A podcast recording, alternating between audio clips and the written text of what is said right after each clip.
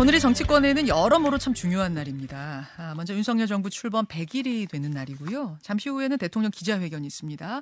그리고 오늘 법원에서는 이준석 전 대표가 비대위를 멈춰달라면서 신청한 가처분 신청에 대한 신문이 진행이 되죠. 이르면 오늘 결과가 나올 수도 있습니다. 이런 와중에 국민의힘 비대위는 어제 비대위원 9명 최종 발표를 하고 문을 연 상태인데요. 참 여러 가지로 혼란스러운 날들. 당 중진은 어떻게 바라보고 있을지. 국민의힘 나경원 전 원내대표, 나경원 전 의원 만나 보죠. 스튜디오로 나오셨습니다. 어서 오십시오. 안녕하세요. 오랜만에 뵙습니다. 네, 오랜만입니다. 오늘이 정, 정부 출범 100일 되는 날. 사실 뭐 100일, 1주년, 2주년 이러면은 국민들이 나름의 성적표 막 매기고 그러시거든요. 나경원 전 의원은 뭐 몇 점 정도 주시겠습니까? 점수로는 얘기 안 하겠습니다. 어, 사실 뭐 국민들의 여론조사 지지율이 많은 것을 말씀해 주시고 있고요. 그래서 먼저 송구하다는 말씀도 드리고 음. 또, 아, 걱정이 되는데 조금만 그래도 한번 봐달라는 말씀도 드리고 아, 싶네요. 아, 네. 사실, 어, 새롭게 정권이 시작이 되면 해야 될 일들이 많고요. 또 지난 5년 또 우리가 잘못된 부분을 바로 잡아야 되는데 이 정도로 여론조사 지지율이 떨어지고 음, 나니까 음. 어, 국정 동력이 상실된 것 같습니다. 그래서 참 안타깝다라는 생각을 합니다. 네. 잠시 후 100일 기자회견이 있을 건데 나 의원께서는 보다 획기적인 제안이 있었으면 한다. 근본적인 변화가 있었으면 한다. 이렇게 주문하셨더라고요. 구체적으로 좀 어떤 얘기일까요? 아, 이제 보통 100일 기자회견 하면 보통 우리가 아, 좀 더 쇼킹한, 쇼킹한, 쇼킹한 또뭐 그런 어떻게 보면 보여주는 뭐 이런 게 있기를 바라는 마음이겠죠. 근데 제가 이제 근본적인 변화라고 말씀을 드렸는데요. 어, 사실은 뭐 인사나 이런 것으로 쇼킹한 뭘 보여주는 건 쉬울 것 같습니다만. 오히려 그게 더 쉬운 거예요? 예, 아니 어. 그럴 수 있겠습니다만 어제 대통령의 말씀을 들어보니 정치적 득실을 따지지 않겠다. 뭐 어, 정말 뭐 이렇게 일종의 근본적이라는 표현, 표현 이 아닌 다른 표현을 쓰셨는데요. 그래서 저는 이런 생각을 합니다. 이제 100일에 대해서는 우리가 어, 점검하고 음. 근본적인 인식의 변화, 태도의 변화가 있어야 되지 않을까. 그래서 지난번 휴가 끝나고 나 나오시면서 약간 도어 스태핑의 태도나 음. 말씀이 좀 달라진 부분을 조금 저는 희망적인 어, 인식에 희망적으로 좀 생각하는 단초로 생각은 아, 아. 했는데요. 오늘 기자회견에서도 조금 그런 걸 보여주셨으면 하는 그런 어, 마음입니다. 아, 도어 스태핑은 좀 어떻게 느끼셨어요? 아마 정치인이니까 더 그런 부분이 잘 포착이 되실 텐데 어떻게 바뀌었다고 생각하세요? 그러니까 이제 그 전에는 조금 말씀을 너무 솔직하게 하셨죠. 이 대통령 스타일인데요. 근데 어 이제 조금 더 정제된 표현으로 좀 바꾸신 것 같고요. 일단 어 국민들께는 사실은 어, 뭐, 뭐니 뭐니 해도 또 어떻게 보여지느냐가 중요한데 도어 스태핑의 횟수라든지 음. 도어 스태핑을 이렇게 비춰주는 각도라든지 이런 부분이 좀 불편해 보였어요. 아, 아, 각도도 눈에 들어오셨군요. 예, 저는 어. 이렇게 그냥 이렇게 제가 어. 뭐, 뭐 전문가는 아니지만 그런 전문가들은 따로 있으시지만 그런데 조금씩 그런 걸 보정한 것 같더라고요. 그러니까 음. 어, 대통령의 말씀이 국민들께 신뢰를 가게 하는 게 가장 중요한 거거든요. 그래서 음. 카메라 각도를 어떻게 잡느냐에 따라서도 굉장히 다르지 않습니까? 그래서 음. 그런 부분을 조금씩 보정하는 거 아닌가 이런 생각을 해봤습니다. 알겠습니다. 정부 출범 100일에 맞춰서 여당 비대위도 문을 열었는데 뭐 당 내부 상황 좀 보죠. 어, 어제 비대위 출범 논란 최소화하기 위해서 중립적인 인사들로 채우려고 노력했다. 이게 이제 주호영 비대위원장의 얘기인데 주기환 비대위원의 경우는 광주시장 후보로 나갔다가 낙선된 분이고 검찰 출신이고 윤 대통령과 함께 일했던 인연이 있는 인사. 그리고 아들이 지금 대통령실에 들어가서 일하고 있는데 이게 조금 더 논란이 됐던 인사여서요. 윤 대통령의 의중이 비대위에 실린 건가요? 글쎄요, 뭐 주, 주호영 비대위원장하고 제가 말씀을 나눠보지 않아서 모르겠는데요. 호남 출신 한 명 넣어야 되겠다, 뭐 이런 생각으로 고르다 보니까 마땅한 후보가 없었던 거 아닌가 하는 생각도 합니다. 아. 근데 이제 지금 저는 사실 이제 비대위의 성격을 어떻게 생각하느냐에 따라서 비대위원회에 대한 우리 중요성에 대해서 이제 뭐 논란 중요성에 대한 그 평가가 좀 달라질 거라고 음. 생각을 하는데요. 사실 우리 당이 그 당원 당규가 바뀌면서 예전에는 집단 지도 체제였는데요. 네. 지금은 단일성 어 그러니까 단일 대표 체제로 바뀐 거예요. 그렇죠. 사실은 그러니까 대표 선거하고 어 최고위원 선거가 바뀌면서 그래서 음. 당원 당규 곳곳에 어떻게 보면 비대위원장 중심의 당 대, 당이 음. 운- 운영되기 때문에 사실 비대위원 이 이제 뭐 중요하긴 중요하지만 옛날 같지 않거든요. 근데 음. 저는 지금 이런 당의 구조를 좀 바꾸는 것도 어떨까 하는 생각을 좀 해봅니다. 앞으로 그러니까 오히려 다시 집단 지도 체제로 가는 것이 어. 어, 당의 다양한 목소리들이 함께 어우러지고 어. 그렇게 해서 좀 더 대표 어, 최고위원 회의에 예. 권한이 좀 더 실린다면 예. 당과 또 대통령실과의 이런 무게 중심도 조율할 건 조율하면서 어. 갈수 있지 않을까. 그러니까 당 대표 한 명의 일인으로 집중이 되다 보니까 음. 이것이 오히려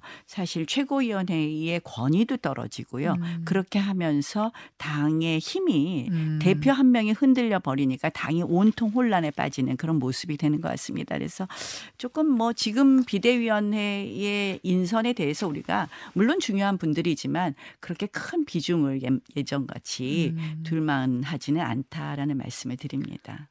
대표가 권한을 좀 내려놓고 예전 같은 집단 지도 체제가 바람직하다고 말씀하셨는데 예. 그러려면 지금 대표 되시는 분들이 거기다 동의를 하고 그러니까 후보들이 뭐 이게 쉽지 않아요. 대표가 자기 거 내려놔야 되는데 나경원 전 의원이라면 내려놓으실 수 있어요?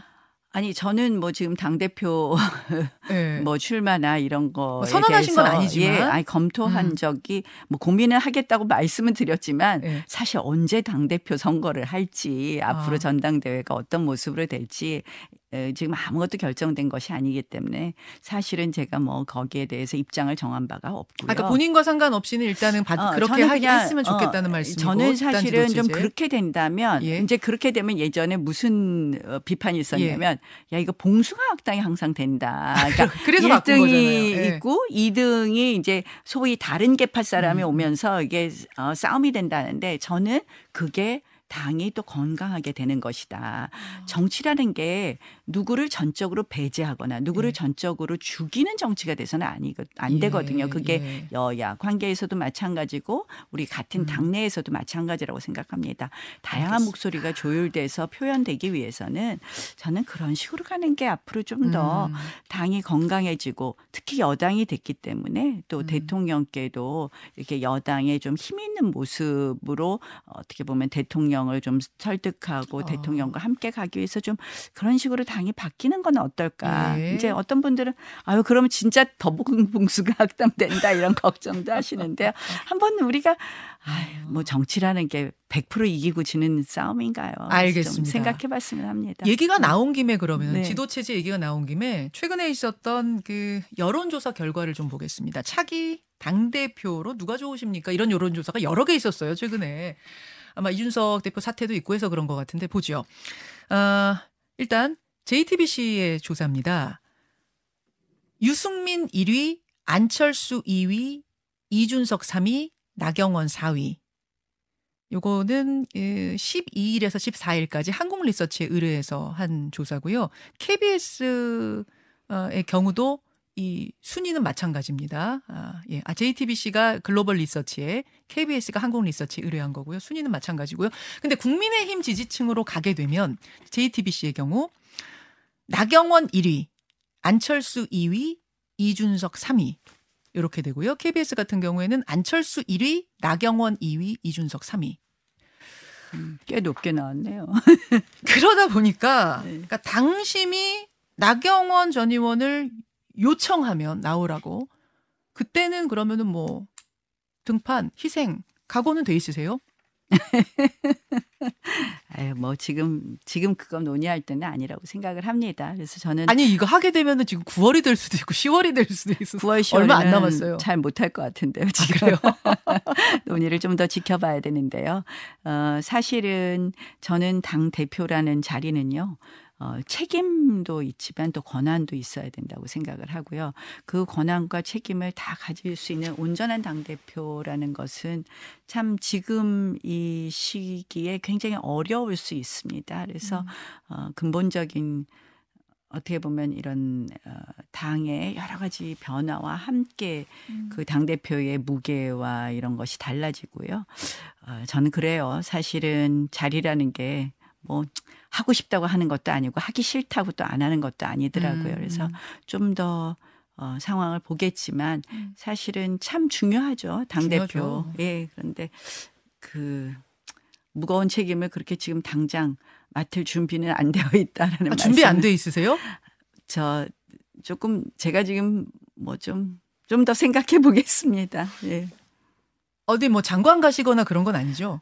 아유, 뭐 그런 제의는 없고요. 아, 당연히. 당연히 네. 없고 어 지금 이제 뭐 저 사실은 뭐 고민을 좀 시작해 보려는데 수해가 나서 정신이 없었어요. 아, 고민을 시작하려고 하는데 수혜가 나가지고. 어제도 저희 지역에 이제 옹벽이 무너진 극동 아파트라고 음. 있습니다. 주민들께서 이제 옹벽 공사에 대한 고민이 많으신데 그게 이제 사유지라서 사실은 주민들이 부담해야 되는 건데 그렇게 되면은 이 어마어마한 액수예요. 100억이 넘는 액수를 주민들이 부담할 수 없거든요. 자, 그럼 지금 고민 시작.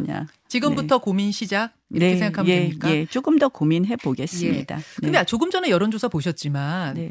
이준석 이제 어제부터 전 대표네요. 이준석 전 대표의 등수도 굉장히 높게 나와요. 저희가 어, 요 KBS JTBC 최근 거에서는 2위로 나왔는데 아, 민심만 그러니까 국민 전 국민 대상으로 했을 때 다른 조사에선 또 1위로 나온 것들도 있고 그렇다 보니 전당대회를 1월 정도 1, 2월로 연기를 해서 이준석 전 대표도 나올 수 있는 기회 자체는 좀 보장해야 뭐 지시, 지지하시는 분들의 반대라든지 항의라든지 뒷말 같은 게 없지 않겠느냐. 기회조차 막지는 말자 또 이런 이야기, 이야기도 나옵니다. 어떻게 보세요?